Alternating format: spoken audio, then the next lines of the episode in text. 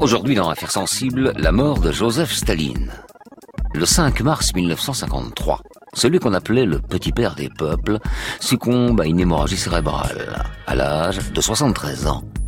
Après 29 années de pouvoir absolu et de soumission, l'URSS se réveille orpheline. Staline, l'homme que l'on remercie pour le lever du soleil et le changement des saisons, l'homme d'acier qui fit plier les Allemands et les ennemis du peuple, le despote que l'on croyait mortel n'est plus. Le deuil d'un homme devient alors celui d'une culture et d'un culte enraciné au plus profond de la révolte et de l'espoir des damnés de la terre. Cet homme disparu, écrira l'historien François Furet, le système soviétique a perdu quelque chose qui lui était essentiel. Oui, essentiel. Criminel également. Des procès de Moscou jusqu'à la Grande Terreur, des famines planifiées aux déportations massives. On parle aujourd'hui de 20 millions de victimes du stalinisme. Un héritage tragique, liquidé au lendemain même des funérailles du potentat. Ce jour-là, autour du linceul, quatre hommes se disputent déjà le trône, on complote, on tremble, on élimine. Notre invité aujourd'hui, Sabine Dulin, professeure en histoire contemporaine à Sciences Po, spécialiste de l'histoire de l'Union soviétique et de relations internationales. Nous entendrons aussi un reportage d'Anaël Verzo qui s'est immergé dans l'univers du Parti communiste français d'aujourd'hui. Affaires sensibles, une émission de France Inter en partenariat avec l'INA, préparée par Margot Pinel, coordination Christophe Barrère, réalisation Coyen Guyenne. Fabrice Drouel, Affaires sensibles sur France Inter.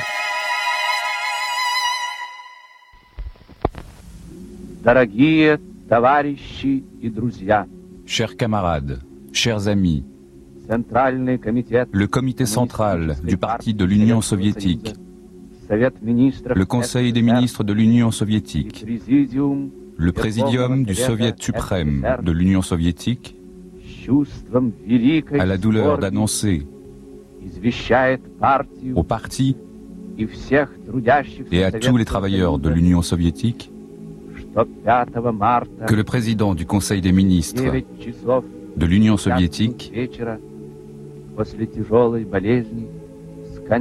le secrétaire du comité central du Parti communiste de l'Union soviétique, Joseph Staline, est décédé le 5 mars à 21h50 des suites d'une longue maladie.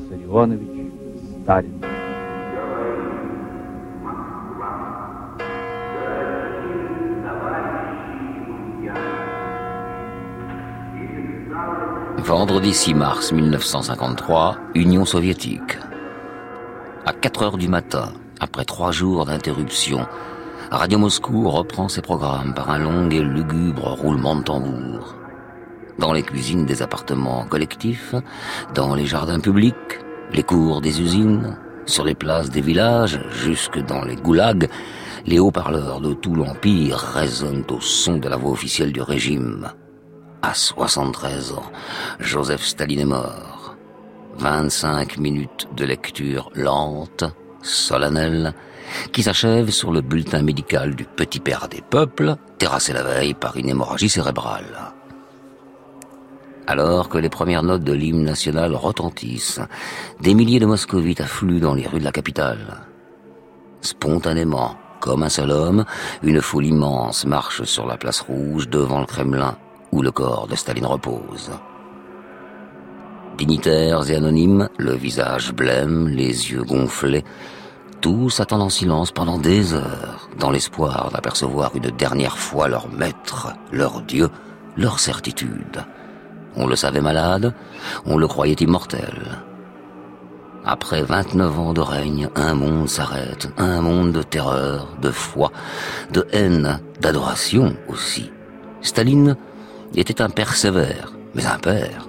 Alors, que va-t-il arriver maintenant au peuple soviétique, peuple immature comme tant d'autres, peuple qui, comme un enfant, veut un chef, un père, un grand frère, un tuteur, et quand meurt celui-ci, le peuple devient orphelin et il pleure, comme un enfant.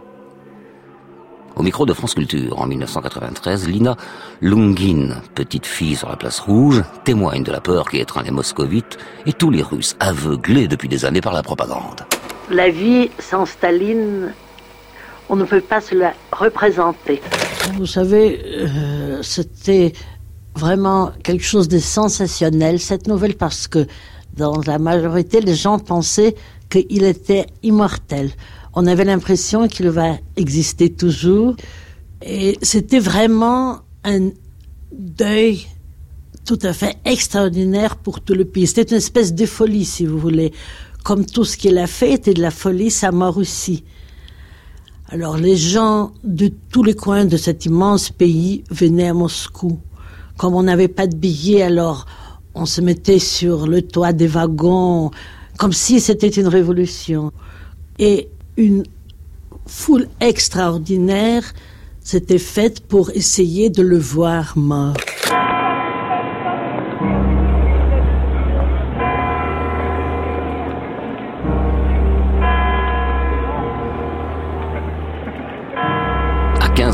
Ce 6 mars 1953, le corps embaumé de Staline est transporté à la maison des syndicats pour y être exposé. Sur la façade verte est installé un portrait géant du généralissime. À l'intérieur, dans la vaste salle des colonnes drapée de rouge, il repose au milieu d'une montagne de fleurs, couvercle du cercueil ouvert. Il est revêtu de sa tenue militaire, les yeux clos, les bras allongés, la moustache impérieuse toujours. Pendant trois jours et trois nuits, une gigantesque marée humaine se presse aux portes du sanctuaire.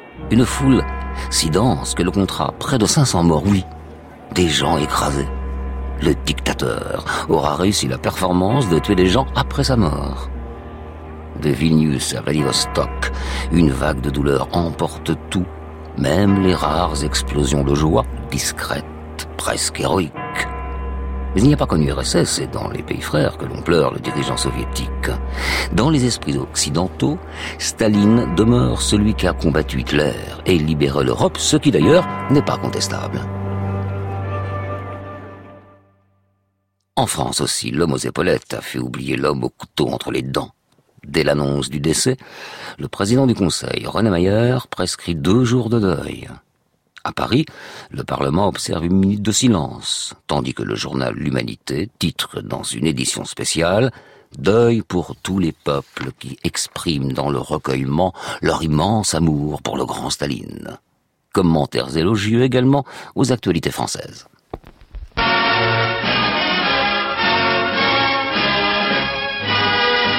Celui qu'un peuple de 200 millions d'habitants acclamait tous les ans sur la place rouge, Joseph Staline, est mort. Le chef du plus vaste empire du monde a succombé à 73 ans à une hémorragie cérébrale. Depuis 1924, il avait pris la succession de Lénine et assumé à la fois la conduite du peuple russe et celle du régime soviétique. Pendant ces 28 ans, il se montra l'une des figures maîtresses d'un univers en état de crise. Divinisé par ses fidèles, honni par ses adversaires, on peut dire que Staline, l'homme d'acier, fut un extraordinaire bâtisseur. La force soviétique créée par lui est l'un des pôles du monde d'aujourd'hui. Qu'en ses successeurs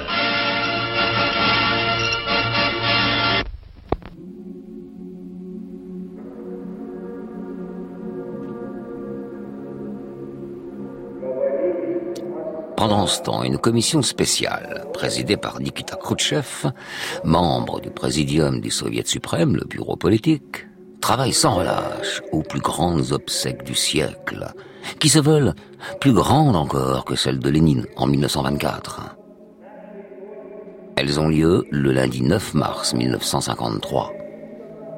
À 10 heures du matin, au son de la marche funèbre de Chopin, L'interminable défilé commence, réglé au millimètre. Au centre, le cercueil est tiré par six chevaux noirs. Le cortège s'immobilise. La tribune du Kremlin, Georgi Malenkov, numéro 2 du parti et allié toujours, est le premier à prendre la parole. Il glorifie le maître communiste et promet déjà le pain et la paix puis vient le tour de Lavrenti Beria, grand patron de la police d'État, surnommé en son temps le Himmler de Staline, aujourd'hui ministre de l'Intérieur. Puis, en maître de cérémonie, Nikita Khrouchtchev, qui donne finalement le micro à Vyacheslav Molotov, l'influent bras droit de Staline, qui laisse échapper un sanglot. L'horloge du Kremlin sonne midi. Le canon tonne, le corps est porté au fond du mausolée aux côtés de Lénine, fondateur de l'URSS. À son chevet, Malenkov, Beria et Khrouchtchev se montrent unis. Mais en coulisses, les poignards sont déjà sortis.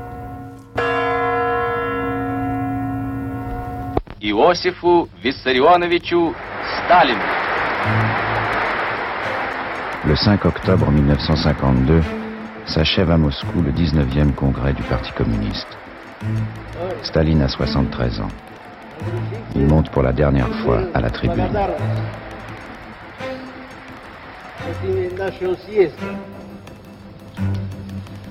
C'est un vieillard malade, épuisé, à qui il reste moins de cinq mois à vivre. Khrouchtchev notera dans ses mémoires une incroyable difficulté à arriver au bout d'un discours de sept minutes. Staline regagne sa place et lui murmure à l'oreille Tu vois, j'ai pu le faire. Un mois plus tard, Staline préside sur la place rouge la grande parade de la Révolution. Ce sera sa dernière apparition en public. Depuis cette dernière apparition racontée dans les dossiers de l'histoire sur France 3 en mars 1993, Joseph Staline ne vit plus au Kremlin. Il s'est fait construire une dacha, maison de campagne, à Kuntsevo, dans la banlieue de Moscou. Rongé par l'artériosclérose, il n'en sort quasiment plus, retiré depuis des mois dans ce qui est devenu sa forteresse. Plus que la maladie, c'est son entourage qu'il craint. À la fin de sa vie, Staline est obsédé par cette méfiance.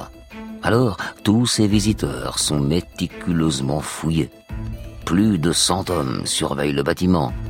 Et à l'intérieur, mieux protégé encore que tout le reste, c'est huit chambres à coucher, toutes meublées rigoureusement à l'identique. Chaque nuit, Staline choisit l'une d'entre elles, au dernier moment, sait-on jamais. Sa paranoïa s'est étendue à tous les médecins du pays, ce qu'il appelait le complot des blouses blanches, une affaire montée de toutes pièces qui éclate trois mois avant sa mort. Le 13 janvier 1953, le journal officiel, la Pravda, publie un communiqué affirmant qu'un groupe de médecins, membres, je cite, d'une organisation nationaliste, bourgeoise et juive, cherche à abréger médicalement la vie de hauts dirigeants soviétiques de neuf, les accusés sont bientôt 40, puis partout. Devant le comité central, Staline déclare Tout juif est un ennemi potentiel à la solde des États-Unis. Alors, comme au moment de la Grande Terreur de 1936 jusqu'à 1938, des milliers de réunions publiques sont organisées pour exiger le châtiment des coupables et le retour à une véritable vigilance bolchevique, signale en vérité d'un pogrom à grande échelle. La conspiration s'insinue jusque dans les arcanes du pouvoir. Les onze membres du présidium, la plus haute instance du parti, vivent eux-mêmes dans la hantise d'une disgrâce. Et l'ambiance digne d'Ivan terrible, de plus en plus surréaliste, comme en témoigne Nikita Khrouchtchev dans ses mémoires publiés en 1971. Il avait instillé la suspicion dans toutes les consciences nous persuadant tous que nous nous trouvions environnés d'ennemis et que nous devions essayer de découvrir en tout un chacun un traître ou un saboteur non démasqué. Il appelait cela la vigilance. L'interprétation que donnait Staline au mot vigilance avait transformé notre univers en un asile d'aliénés où chacun se voyait encouragé à rechercher des actes délictueux inexistants perpétrés par tous les autres autour de lui. Le fils se dressait contre son père, le père contre son fils, le camarade contre son camarade. C'était ce que l'on appelait le point de vue de classe. Nikita Khrouchtchev raconte aussi son dernier repas avec le premier secrétaire. Le 28 février 1953, Staline l'invite en effet à dîner dans sa datcha avec ses adjoints habituels, Malenkov, Beria et Bulganin, ministre des armées. Molotov, fidèle parmi les fidèles, lui est absent, soupçonné depuis peu d'être un espion travaillant pour les services britanniques, rien que ça. Ce soir-là, Staline se montre d'excellente humeur, insomniaque comme toujours, et le repas s'étire jusqu'à l'aube. À quatre heures du matin, les invités rentrent chez eux et le maître de cérémonie regagne l'une de ses chambres.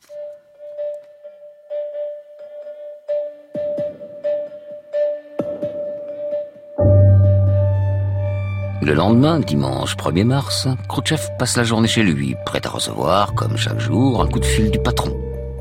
Mais là, rien. Non, absolument rien. Étrange.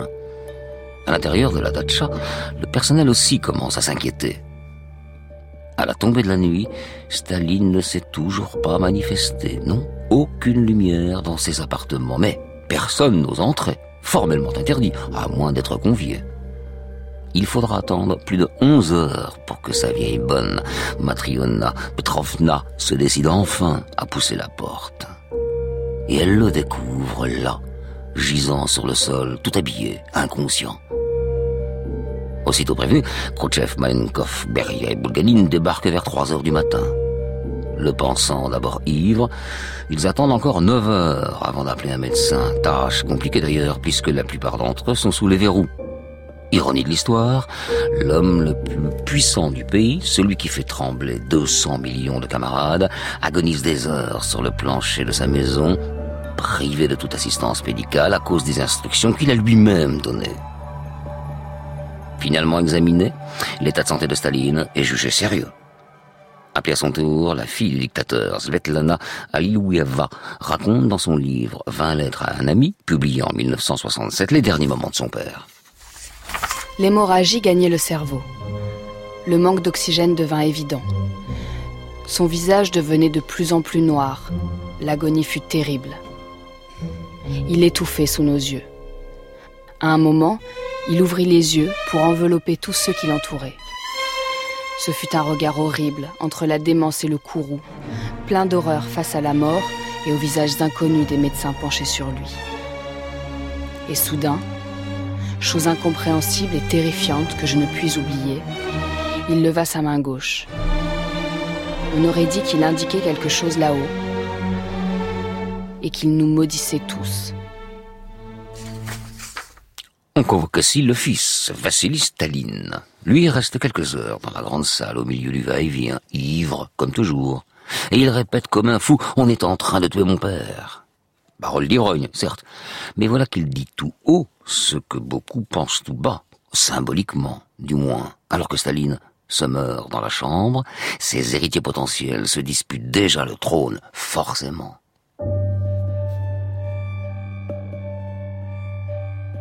Les gardes, les officiers, les servantes, les médecins, les secrétaires, tous ceux qui étaient présents pendant cette agonie se tairont. Tous, sauf trois.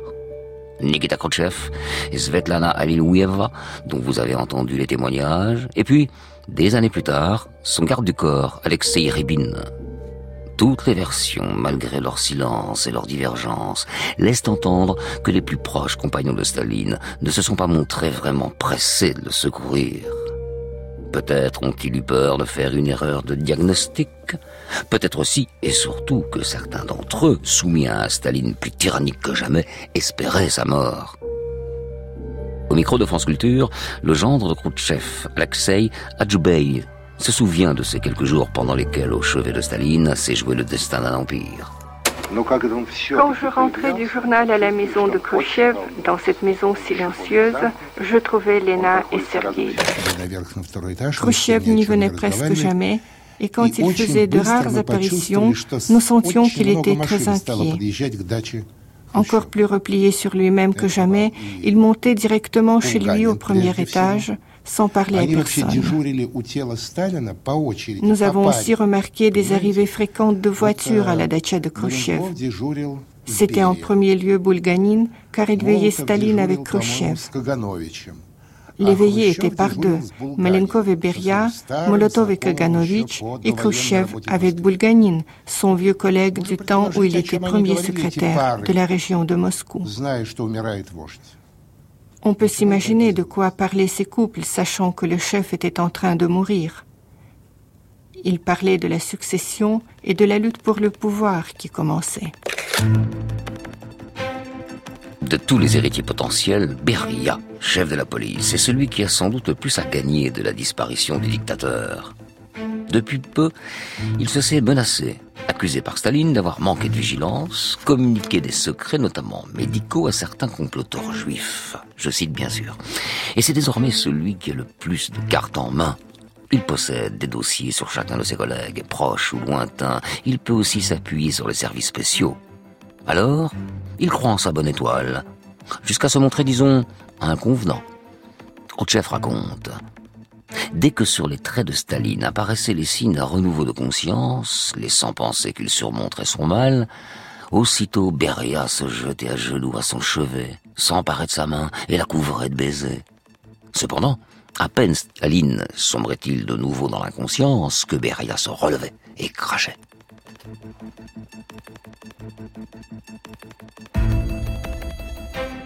Le 5 mars 1953, à 21h50, après cinq longues journées d'agonie, c'est fini. Le cœur de Staline cesse de battre.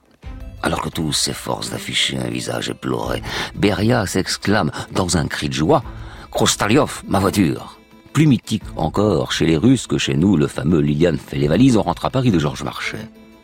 Direction le Kremlin donc, où les grandes manœuvres politiques s'engagent, sans délai. Le lendemain du décès, les onze membres du Présidium se réunissent pour choisir le successeur. D'emblée, la parole est donnée à Beria. Il propose que Malinkov, son allié facilement malléable, pense-t-il, soit premier secrétaire du parti. Il sera assisté de quatre vice-présidents. Molotov, Bulganin, Kaganovich et bien sûr Beria lui-même, qui prend la tête d'un immense ministère des Affaires intérieures et de la sécurité de l'État. Khrouchtchev, son meilleur ennemi, lui, se contentera de la seconde place au secrétariat du comité central. Voilà. Cet arrangement qui favorise la troïka Malenkov, Beria, Molotov est officialisé le lendemain des funérailles de Staline, comme en témoigne cette archive des actualités françaises, datée du 12 mars 1953. À Moscou, cependant, s'opérait une relève éclair. 24 heures après la mort de Staline, la nouvelle équipe gouvernementale était en place. La dernière manifestation publique de Staline montre les visages de ses nouveaux maîtres du Kremlin. Molotov reprend le ministère des Affaires étrangères. À côté de lui, Malenkov qui s'installe à la place de Staline, au secrétariat du parti et à la direction du gouvernement.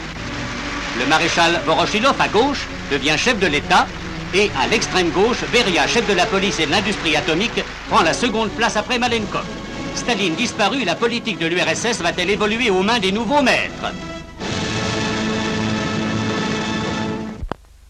Unité de façade, la mort du dictateur provoque immédiatement des tensions à la mesure même de sa démesure. Beria va essayer de les résoudre à son profit, et pour cause. Dans un régime totalitaire qui a toujours placé les forces de police au-dessus de tout, il est largement avantagé. D'ailleurs, pendant les trois premiers mois qui vont suivre, c'est lui qui donne le ton. Et il se comporte comme un petit tsar rouge. Il multiplie les réformes et les initiatives diplomatiques soutenues par Malenkov. Mais bientôt, ses ambitions agacent et au sommet de la direction soviétique, la révolte gronde.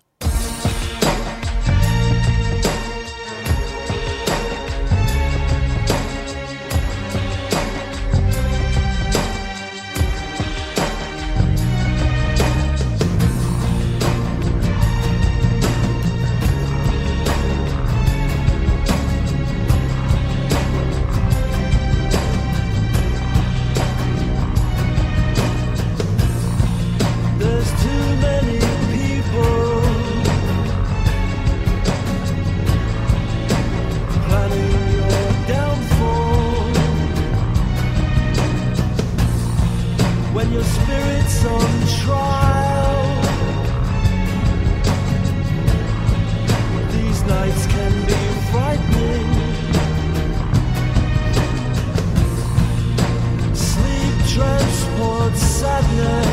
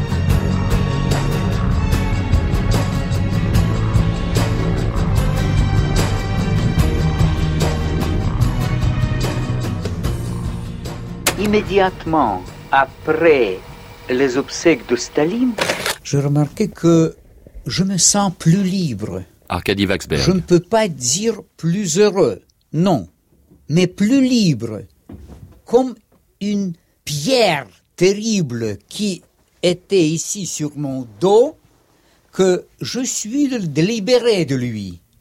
Et je ne pouvais pas expliquer ce phénomène parce que c'était absolument inexplicable pour moi. Et j'ai demandé à ma mère, pourquoi je me sens comme ça? Elle dit, ah, tu sais, moi aussi. Moi aussi, je, je me sens, je ne comprends pas pourquoi.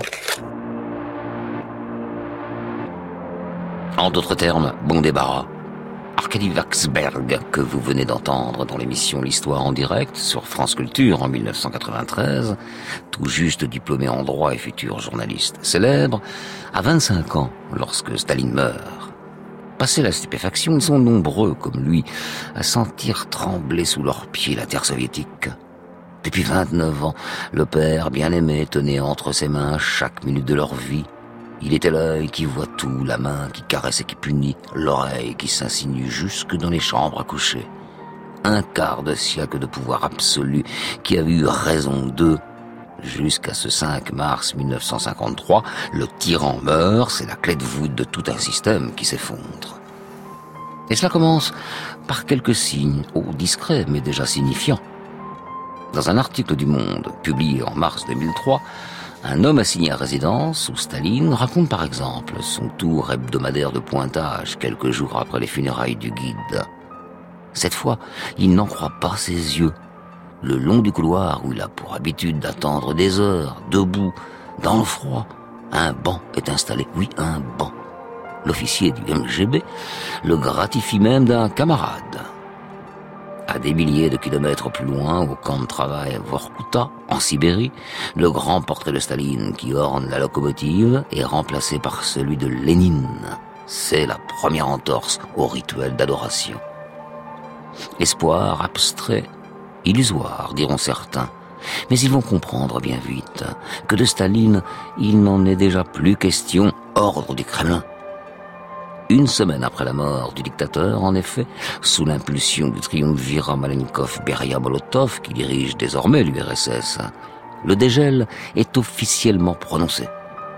Les magazines qui préparaient tous des numéros spéciaux à la gloire du défunt sont interdits de publication. Les kilomètres de films tournés pendant les funérailles du siècle sont relégués dans la poussière des archives et la plupart des réformes du dernier congrès du parti est abrogée. Les camps, eux, se vident. Le 27 février 1953, une amnistie est accordée aux détenus condamnés à moins de 5 ans. Ainsi, un million deux cent mille hommes sortent des goulags, soit la moitié de la population concentrationnaire. Le coup de grâce est donné le 4 avril 1953, exactement un mois après la mort de Staline, par un article très court de la Pravda cinq lignes à peine, dans lesquelles le quotidien officiel du régime reconnaît une faute grave commise par le régime quelques semaines plus tôt. Le 13 janvier 1953, exactement, jour du lancement du fameux complot des blouses blanches, prologue d'une épuration antisémite. La Pravda, 4 avril 1953. Il a été établi que les dépositions des accusés qui confirmaient soi-disant les accusations lancées contre eux, ont été obtenus par les travailleurs du service des enquêtes de l'ancien ministère de la Sécurité d'État par des procédés d'instruction inadmissibles et rigoureusement interdits par les lois soviétiques. Pour la première fois, les autorités soviétiques reconnaissent officiellement que la police a utilisé la torture pour obtenir des aveux. Cette révélation stupéfiante de la part d'un système politique qui ne s'est jamais remis en cause depuis 1917 provoque un choc considérable. Le complot des blouses blanches n'a donc jamais existé et l'ensemble des médecins accusés sont réhabilités. Ce jour-là, Staline meurt une deuxième fois. La confiance que les citoyens lui accordaient, les décisions même les plus dures étant supposées justes, eh bien c'en est terminé. Désormais, ses successeurs changent de politique dans tous les domaines tout en continuant de se disputer le pouvoir par tous les moyens. C'est la réforme version nid vipère. C'est Beria, ministre de l'Intérieur, qui prend les initiatives les plus audacieuses et les plus libérales finalement. Il dénonce par exemple le chauvinisme grand russe et rédige plusieurs rapports explosifs sur la politique brutale de russification des pays baltes et de l'Ukraine. Mais qu'arrive-t-il au chef de la police, grand maître de l'appareil répressif, brusquement converti en réformateur libéral? C'est que l'homme le mieux informé du RSS est probablement aussi le plus conscient de la nécessité de sortir le pays de l'immobilisme. Il sait aussi qu'il hérite d'une machine qui a cassé outre des millions d'hommes exécutés ou déportés, qui a cassé le parti lui-même. Beria, que ses adversaires présentent comme un cynique obsédé par le pouvoir, et peut-être en fin de compte un homme plus complexe, comme l'explique la politologue Hélène Blanc au micro de France Inter le 26 mars 2009. Finalement, Beria, c'est quelqu'un qui, euh, et ça on vient de le savoir euh, en 2003, euh, qui marquait le 50e anniversaire de sa mort, en fait, cet homme aurait été l'artisan d'une première vraie tentative de déstalinisation du, pays bien avant Gorbatchev, bien avant Andropov. Et cet homme, on le découvre sous un jour tout à fait différent. C'est finalement un personnage complexe et non pas aussi simpliste que nous pensions. Et cet homme aurait, euh, avait des, apparemment des qualités de visionnaire.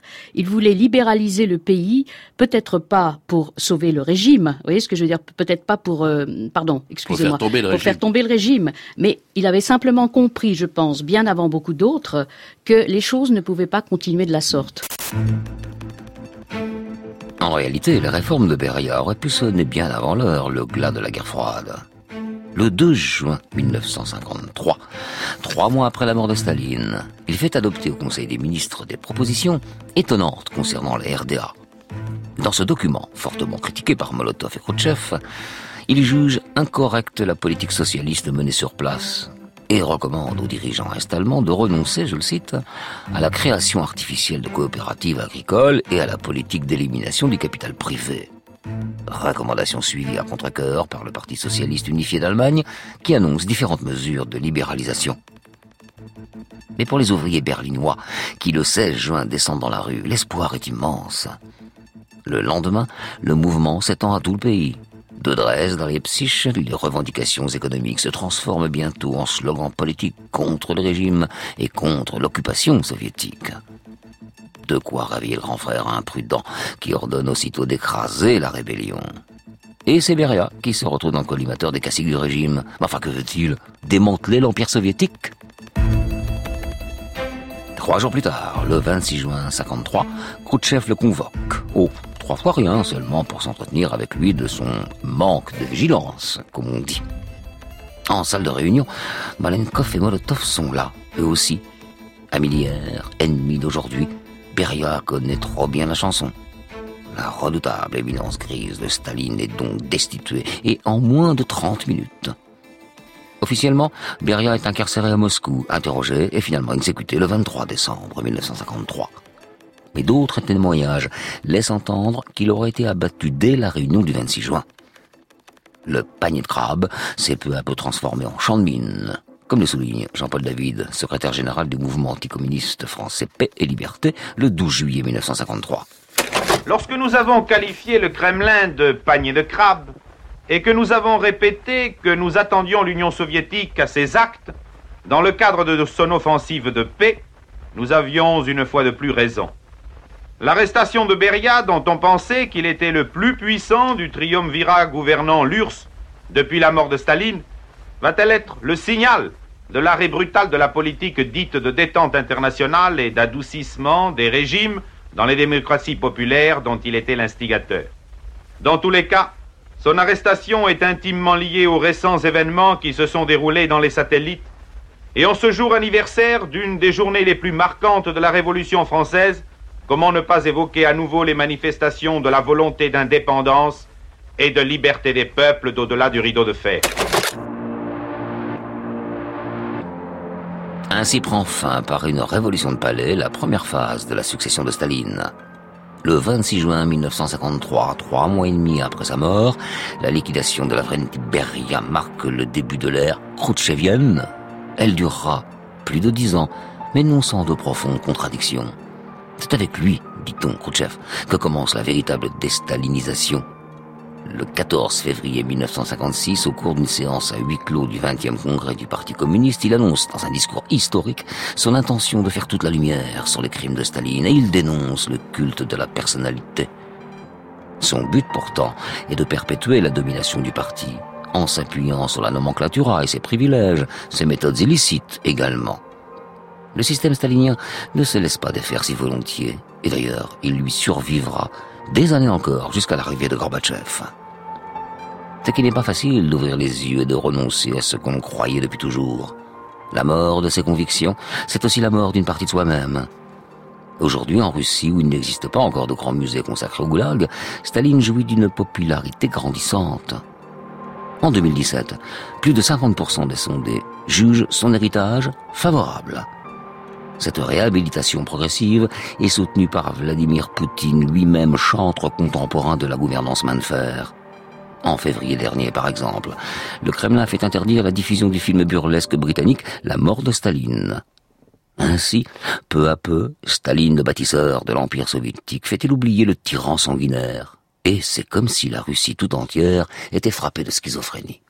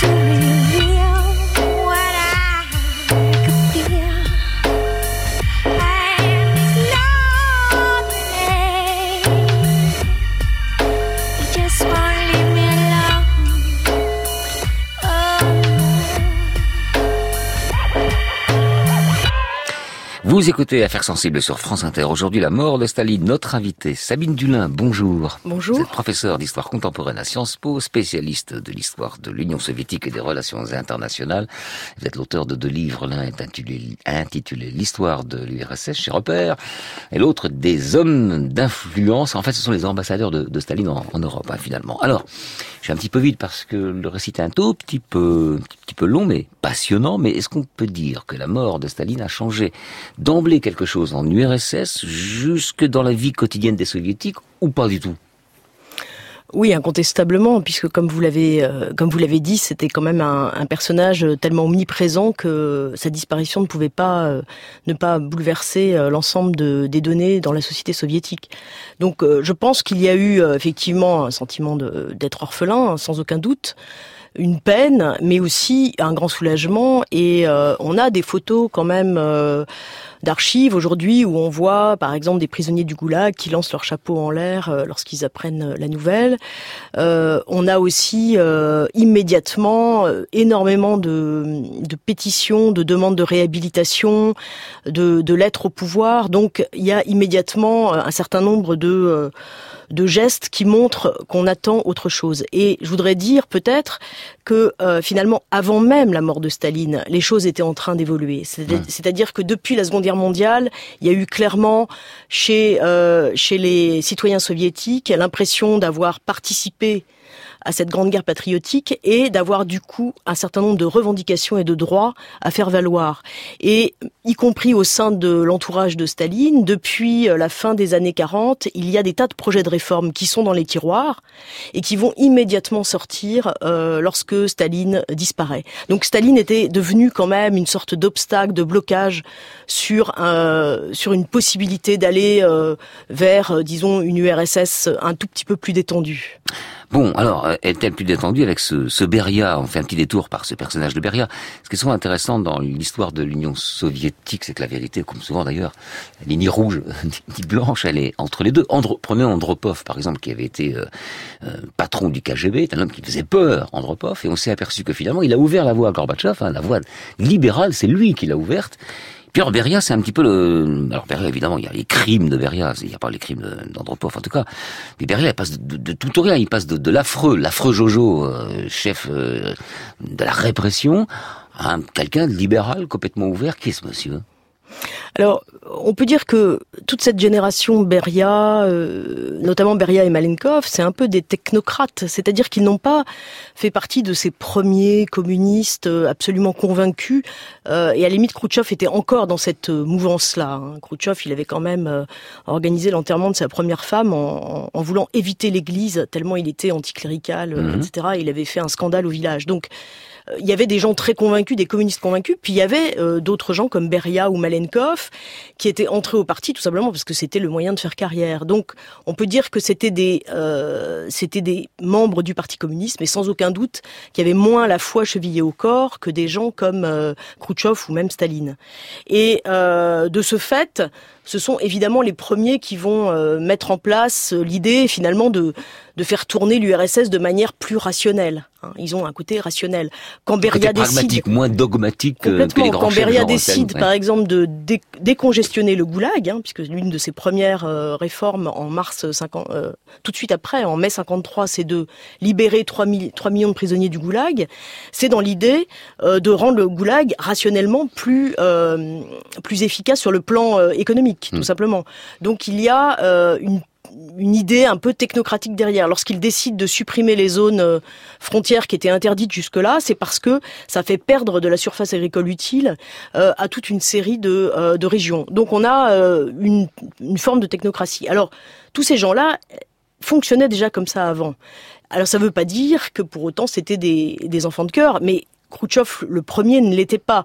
Et il faut reconnaître que quand on bon, tous les témoignages qu'on cite de Beria au moment de la mort, de l'agonie de Staline, euh, sa manière d'être, etc. Tout ça est raconté par Khrouchtchev dans un cadre évidemment de lutte euh, acharnée entre les deux hommes, et donc oui. fera tout pour ternir bien, sûr, l'image euh, de Beria dans les années qui suivent. Et Molotov affirme, pardon, puisqu'on parle des, des personnalités, hein, Molotov affirme que Beria lui a confié avoir empoisonné Staline, c'est-à-dire que Beria aurait empoisonné Staline. Alors là, on arrive dans dans le, polar, dans, le, dans, ce que vous voulez. C'est pas, c'est pas tellement le, le terrain d'historienne. Ça fait rêver, mais je, je crois pas une minute. Hein. C'est comme on a longtemps dit que Staline avait fait assassiner Kirov, et en fait, c'était pas le cas. Et Beria, Beria tué dans, dans le bureau par les autres le jour même de la réunion. Ça, c'est possible. Ça, c'est possible. C'est possible, mais, mais c'est peu probable. Hmm. Sur le fond, il y avait quand même des, euh, des, des, manières de fonctionner, et on, on peut. Euh, douter de, ce genre de choses. Parce que je voudrais dire quand même une chose, c'est que Staline, tout empereur, tout petit père des peuples, tout, tout surpuissant qu'il était, n'avait jamais organisé sa succession. C'est-à-dire hmm. qu'on là, on n'est pas dans un empire qui se veut d'une nouvelle dynastie. Euh, je veux dire, euh, Staline a été odieux avec ses enfants, il a jamais préparé euh, un fils pour lui succéder. Donc on était toujours dans les règles du Parti communiste de l'Union soviétique. Et finalement, celui qui gagne la succession, c'est Khrouchtchev, ah qui est secrétaire du parti. Mhm. C'est-à-dire qu'au bout du compte, on reste, malgré toutes les dérives du système, malgré le totalitarisme soviétique, on reste dans un système où la règle, la règle de fonctionnement, c'est qui a la main sur le Parti communiste, c'est-à-dire le, le, fondement du régime. Sans aller quand même peut-être dans cette paranoïa, c'est parce que c'est terrible cette histoire du complot des blouses blanches. Hein. Ça, ça, ça, débouche sur un pogrom. Enfin, c'est épouvantable. Ça. Là, on est vraiment dans les heures les plus noires. Hein, Alors, on est dans les heures les plus noires. En même temps, l'antisémitisme d'État, il a démarré euh, dès 1948, euh, au moment de la création d'Israël, en fait. À mmh. partir de là, on considère que tous les Juifs peuvent être des traîtres parce qu'ils ont une double patrie. Et à partir de là, il y a un antisémitisme l'antisémitisme d'État en URSS. Le complot des blouses blanches, ça va être l'apogée de cet antisémitisme d'État qui a quand même entraîné déjà l'assassinat de Mikoels, par exemple, un grand, un grand artiste juif. Bref, on a eu euh, des, des, antécédents. Mais en tout cas, ce qui est sûr, c'est que euh, le complot des blouses blanches, effectivement, entraîne en plus cette absence de médecins qui est quand même quelque chose d'incroyable.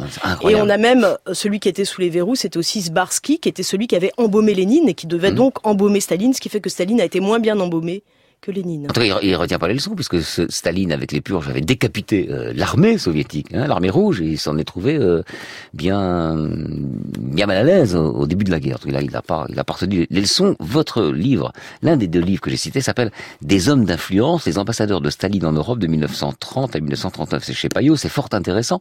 Alors, les ambassadeurs, c'est les, chefs de parti en France, euh, dans d'autres pays, dans les pays de, dits de l'Est, mais aussi dans les pays occidentaux. Alors, je dis tout ça euh, ce qui va nous amener au reportage d'Anaël Verzo que je vous présente. C'est notre reporter. Bonjour Anaël. Bonjour. Parce que la question qu'on se pose, c'est le Parti communiste français. Bon, alors on connaît son histoire avec Georges Marchais, bilan globalement positif, on va pas y revenir. C'est long, mais le Parti communiste français aujourd'hui a-t-il complètement tourné la, la, page du stalinisme? Eh bien, elle, vous avez rencontré le responsable des archives du PCF, il s'appelle Frédéric Jonnevet. Et il m'a donné rendez-vous à l'immeuble du Parti communiste français, place du colonel Fabien, à Paris. Alors vous êtes euh, allé dans cette immense immense euh, bâtiment.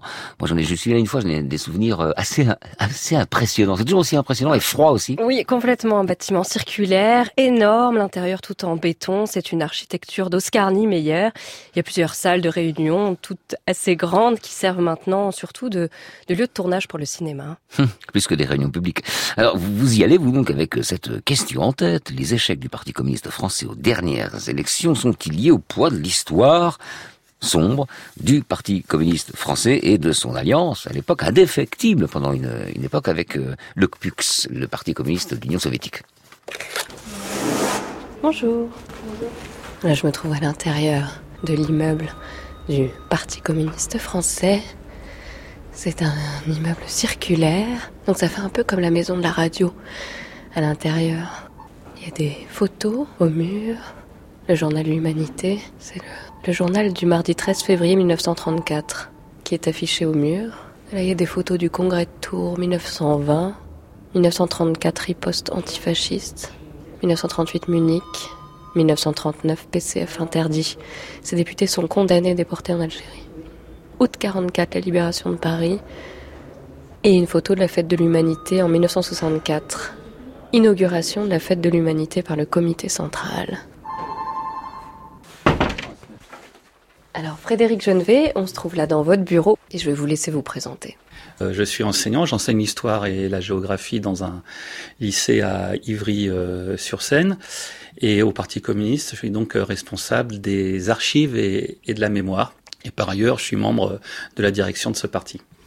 À un moment donné, dans un des débats euh, auxquels vous participiez l'année dernière à la fête de l'humanité, j'ai entendu que vous disiez qu'il fallait pas que l'histoire soit un poids pour le présent. Il y a un décalage entre euh, le monde qui vient à la fête de l'humanité, qui reste une fête euh, vraiment populaire, et les résultats des élections législatives, notamment hein, les dernières qui étaient euh, assez décevantes, je pense, pour le Parti communiste. Est-ce que vous pensez que ce décalage est lié au fait que, au sein du Parti communiste, tout le monde n'est pas forcément clair sur le rapport à Staline? Oui, alors Staline est mort en 1953. Effectivement, à l'époque, le Parti communiste n'a pas pris ses distances avec le stalinisme. Il l'a fait 20 euh, ans plus tard, en 1976. Mais après, il y a une différence entre les déclarations et puis euh, ce qu'il en reste en interne. Bah, c'est vrai que, en fait, au-delà de Staline, nous continuons d'être identifiés au passé. Je crois que si nous multiplions les déclarations de condamnation du stalinisme ou de ce qui s'est plus généralement fait euh, dans les pays euh, d'Europe de l'Est, il faut le faire, il faut le faire. Mais je crois que c'est vraiment pas là où se pose pour nous le, le problème majeur. Le Parti communiste, il est identifié à son passé productiviste. Et parfois, comme nous faisons pas les gestes euh, qu'il faut, nous avons presque jusque la dernière minute soutenu la construction de l'aéroport de Notre-Dame-des-Landes, alors que des milliers de jeunes, de gens, d'agriculteurs euh, se entraient par cette lutte dans une critique forte du productivisme, et pas simplement du productivisme, du capitalisme. Du capitalisme, voilà. Et donc, ils avaient raison. Mais nationalement, nous n'avons pas pris ça suffisamment en, charge. Et c'est plus ça notre problème que notre rapport euh, à Staline que nous avons condamné depuis 40 ans. Mais les gens ne nous entendent pas. Quand nous disons que nous avons condamné euh, Staline, ils ne nous entendent pas parce que nous ne sommes pas suffisamment ancrés dans euh, la modernité des nouveaux combats écologistes, sociaux, etc. Donc que reste-t-il? Notre passé. Et nous risquons de nous transformer en, musée. En mausolée presque. Sabine Dulin, euh, pourquoi effectivement le Parti communiste français a-t-il mis autant de temps à faire sa déstalinisation quand on voit qu'à côté, chez nos voisins italiens par exemple, Enrico Berlinguer était à la tête d'un parti communiste à visage humain, euh, moderne, puis il y avait Parti communiste français qui ramait derrière, qu'est-ce qui s'est passé? Oh, le Parti communiste français a quand même fait partie des, du mouvement eurocommuniste qui, qui visait à se démarquer euh, à un moment donné de, de l'URSS dans les années 70. Ouais. Donc euh, il y a eu des, il y a eu des, des moments. Je il y a une condamnation, par exemple, en 68 euh, de euh, la répression du printemps de Prague. Oui, enfin mais, tout ça quand même pour, pour arriver mais effectivement, euh, dans, fin des années 70, ça, voilà. bilan globalement positif. Voilà, dans, à la fin des années 70, là, on, on, on reste dans une dans une logique très stalinienne. Euh, bon, incontestablement, c'était un, parti qui avait euh, énormément euh, été lié à Moscou, qui, qui était financé par Moscou, mais le Parti communiste italien aussi, y compris dans sa phase euh, avec plus de distance. Hein, mmh. Il a toujours été très largement financé. Donc globalement, euh, bah, c'est le c'est le c'est le fondement, hein, c'est la fondation euh, euh, qui est à Moscou. Enfin, je veux dire, le marxisme-léninisme reste euh, l'idéologie dominante. Et d'ailleurs, euh, là, il y a l'idée de condamnation du stalinisme, mais mais pas pas au-delà. Hein. Et mmh. aujourd'hui, on, on, a beaucoup, on assiste beaucoup quand on est historien sur les filiations entre Lénine et Staline et sur le fait que euh, tout n'est pas euh, n'a pas été mis en place au moment de Staline. Il y a euh, il y a disons un, un fonctionnement disons autoritaire, un parti unique, etc. Tout ça a été fondé avant oui. avant Staline. Donc la condamnation du stalinisme, c'est quelque mmh. chose qui paraît aujourd'hui un peu vieillot dès l'instant qu'on est dans l'analyse d'un régime qui se pense dès, dès Lénine. Alors, est-ce que la vraie déstalinisation, elle n'intervient pas finalement avec Gorbatchev? Parce que euh, avec Khrouchtchev, avec euh, Brezhnev, Brezhnev ça, ça, nous renvoie vraiment à un côté glacis. On s'est dit à ce moment-là, enfin, l'Union soviétique ne bougera jamais. Euh, on est quand même dans le parti unique, il n'y a pas de démocratie, il n'y a pas, il y a pas de presse. Il y a la glasnost qui arrive euh, ensuite. Est-ce que c'est pas là la première vraie déstalinisation? Oui, c'est là, c'est c'est vrai. C'est c'est plutôt que c'est une déstalinisation qui fonctionne. C'est-à-dire oui, que la déstalinisation ça. de Khrouchtchev, elle oui. est restée quand même euh, euh, à vraiment au niveau de l'intelligentsia et globalement la société soviétique n'a pas suivi Khrouchtchev est resté dans les dans les mémoires des des des, des Russes hein, comme une ça a été une période affreuse de de crise de, de de chaos où il y avait le retour des le retour des prisonniers du goulag d'insécurité etc donc c'est assez mal perçu. En revanche euh, c'est sûr que les premières réformes de Khrouchtchev ont été ré, euh, relancées à l'époque de Gorbatchev et là la société a répondu présente alors je voulais vous demander hum, quel, quel est ce sentiment étrange qui fait que Staline est plus ou moins réhabilité en ce moment et puis qu'il y a un dirigeant qui lui aussi aime bien montrer ses muscles. La comparaison s'arrête là. J'ai pas le temps, mais de toute façon, vous, vous reviendrez euh, nous voir parce que évidemment, on refera une émission sur euh, l'histoire de l'URSS ou, ou de la Russie. À bientôt donc. Au revoir. Merci. Au revoir.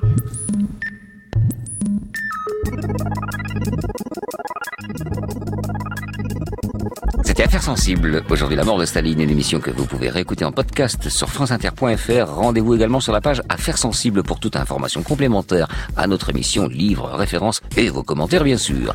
Merci à Ronan Maé, qui était à la technique aujourd'hui.